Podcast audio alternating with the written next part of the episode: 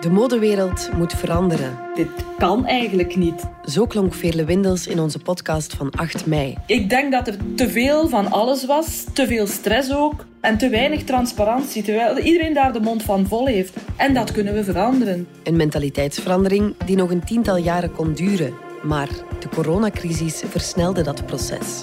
Het is vrijdag 25 september. Ik ben Lize Bonduel en dit is de podcast van De Standaard.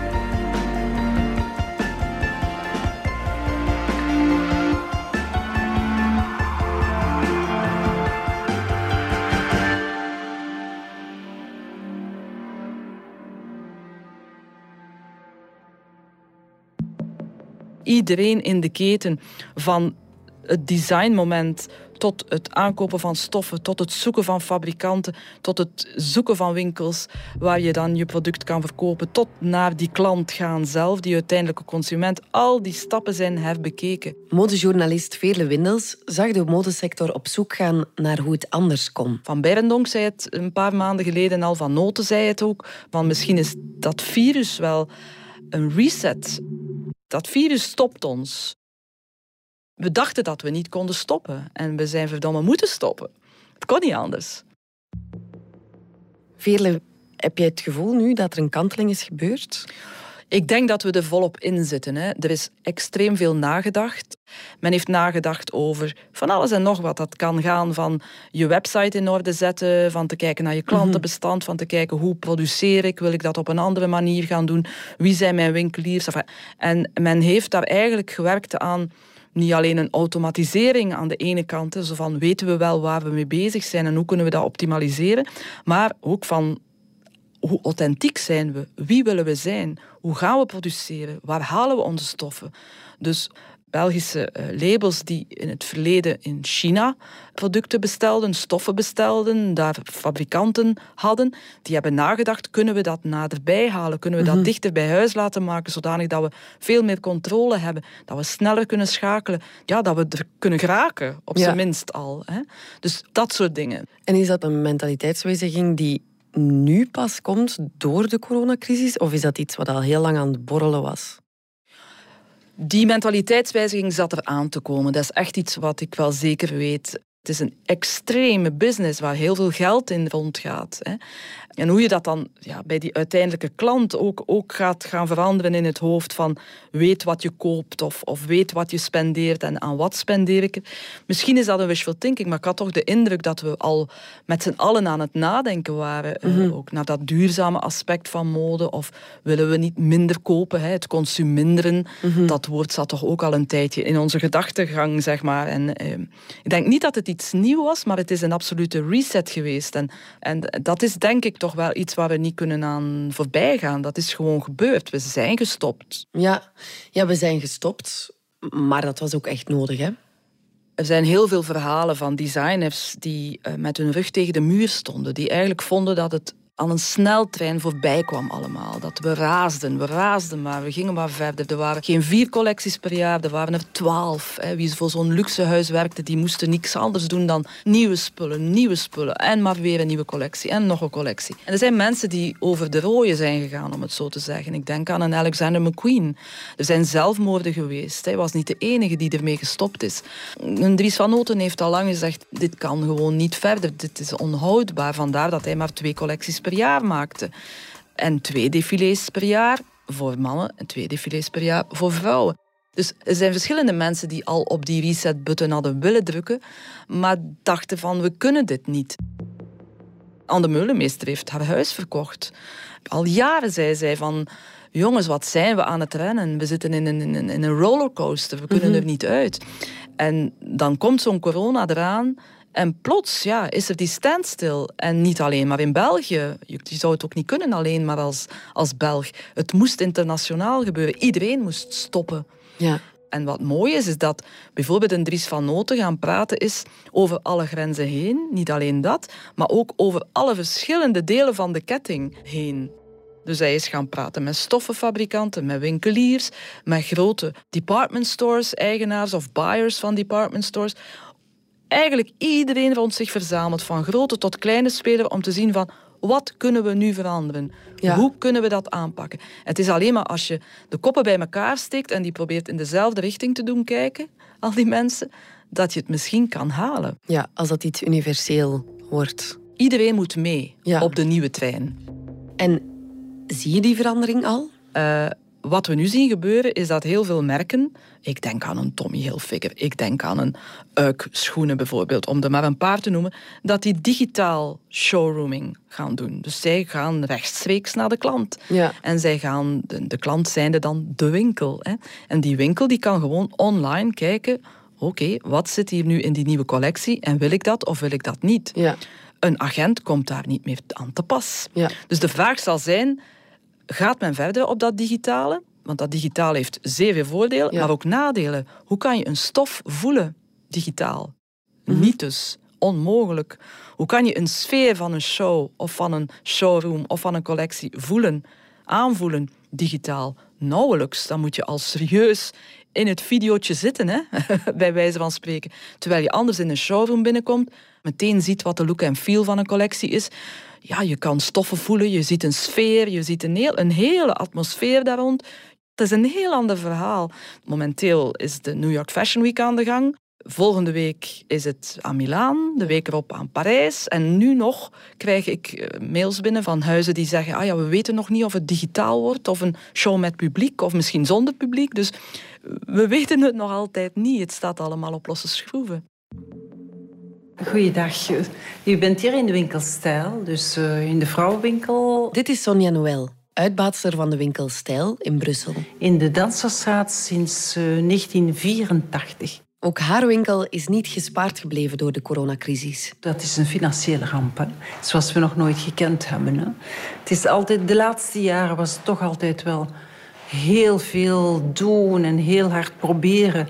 Om net niet in de rode cijfers te geraken. En dat lukte. Maar dus ja, nu met de coronacrisis vanaf begin maart wisten we van... ja, daar is niks meer aan te doen. Dit is gewoon hoop. De cijfers gaan gewoon enorm naar beneden. En dit wordt een zeer moeilijk jaar. Ja, Veerle, een financiële ramp, zo noemt Sonja het. Ook voor de winkelier wordt het nog een zeer moeilijk jaar. Wat brengt de toekomst voor hen? Het is koffiedik kijken. Voor hen is het gewoon van wat kopen we in. Oké, het is aanvoelen. Ze zullen zeker allemaal op de rem gaan staan. Daar kan je van op aan.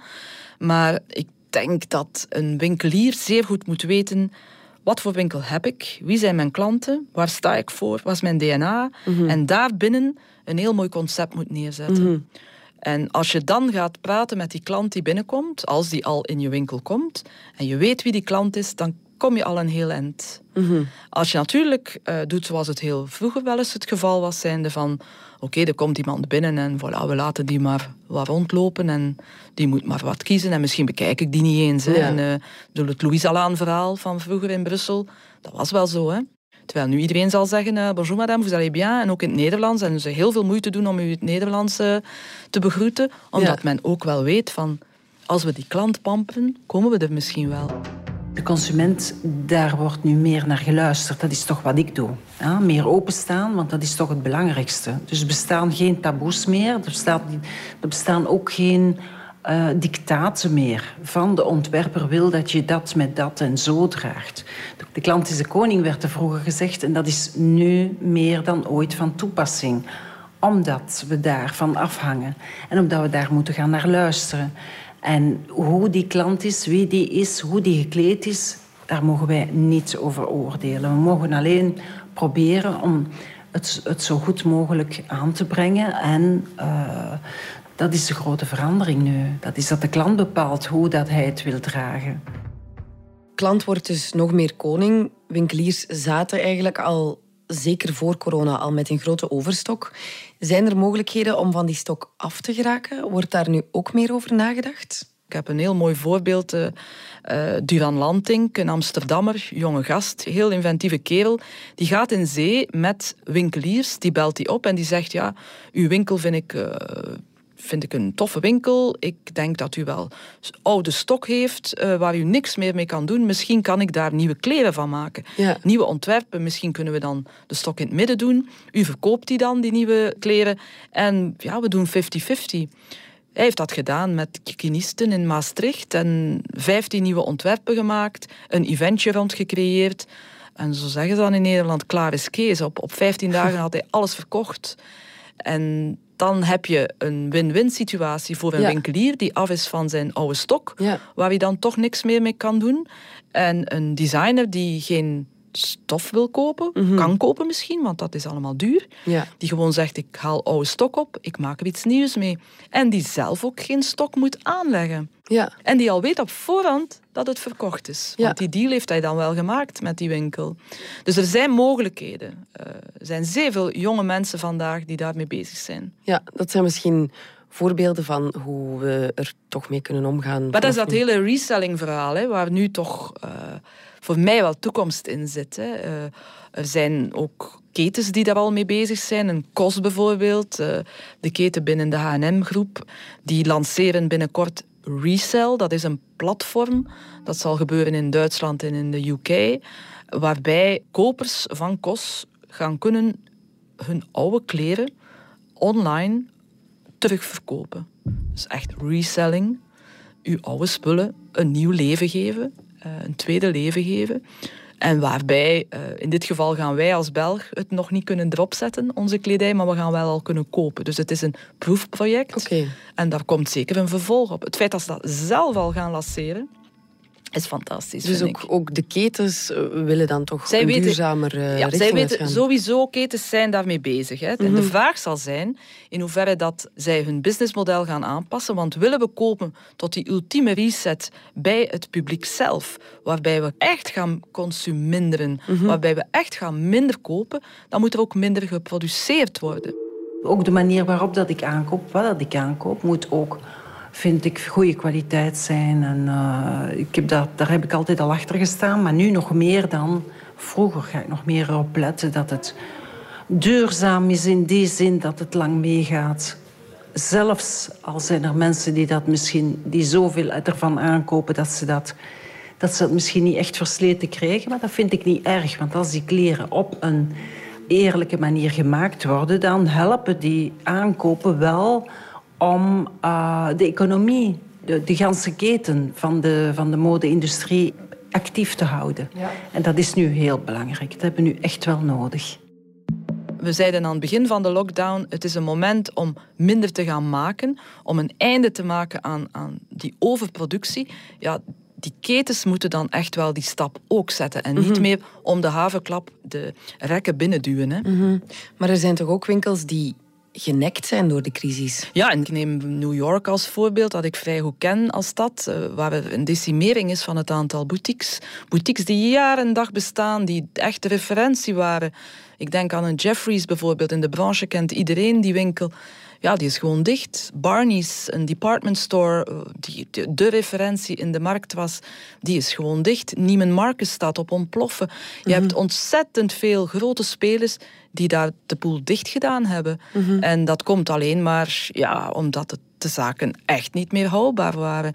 Dat huren ook te duur waren. Dat het veel te duur was om in een grootstad die winkel open te houden. Dat heb je hier ook een beetje in. In Antwerpen bijvoorbeeld, in Gent, zijn er spelers die niet meer de volle pot willen betalen aan huur, omdat ze zeggen, onze inkomsten zijn zoveel minder dan vroeger. We kunnen dat niet behappen. Ja. Er gaan heel veel winkels uitvallen in het najaar of in het volgende voorjaar, die het niet meer aankunnen. Tijdens de lockdown kochten we massaal online. Dat moet toch ook gevoeld worden? Die lockdown heeft er vooral voor gezorgd dat heel veel winkeliers hun eigen online verhaal geoptimaliseerd hebben. Die hadden, in het beste geval, al een website. Zo niet hebben ze die op 2-3 weken compleet op punt gezet. Ik ken een paar winkeliers die er gewoon geen hadden. En die erop gesprongen zijn, zo van, nu moet het wel, want anders lig ik hier helemaal stil. En die ervaren hebben dat als ze dan extra met social media bezig waren, dat ze eigenlijk wekelijks wel een paar pakketjes de post op konden doen. Ja. En dat is aangenaam. Dus je hebt eigenlijk een pak winkeliers die zich niet thuis voelden in dat online verhaal, die dat eigenlijk een beetje smalend nog altijd zo, we zijn wel online, we hebben een webshop, maar bon, zoveel procent is dat niet in onze omzet. En die gezien hebben, kijk, als we daarop inzetten, misschien kunnen we iets van de koek die we nu al kwijt zijn, terug binnenhalen. Ja. En dat is gelukt. Wordt dat dan de nieuwe trend, online kopen? Ik denk dat we met z'n allen zijn gaan beseffen dat voor bepaalde convenience producten, ik zal nu maar zeggen, mijn zoon koopt zijn onderbroeken ook online. Ja. Die weet, voilà, dat is mijn maat. Ik vind die heel tof in die winkel. Dus ik bestel dat online. Maar als hij een nieuwe jeans wil, zal hij wel willen weten hoe die zit. Ja. Dus dan zal hij wel naar die winkel willen gaan. Dat denk ik, maakt het verschil. Het is een en-en verhaal. Ja. Die fysieke winkel kan ondersteund worden door het online verhaal en vice versa.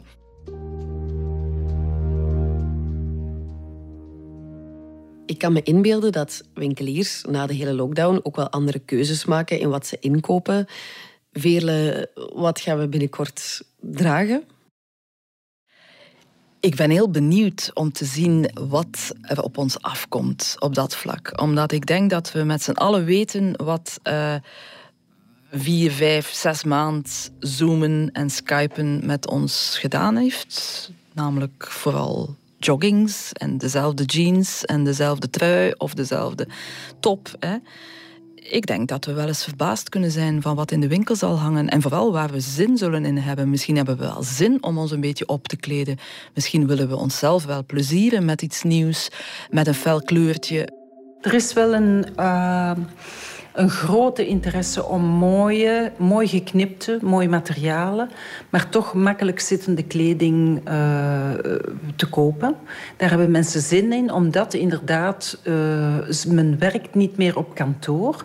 Er zijn geen bedrijfsfeestjes meer, geen grote diners meer. Dus mensen hebben minder geklede dingen nodig. Ze willen zich goed voelen en ze doen het volledig voor zichzelf.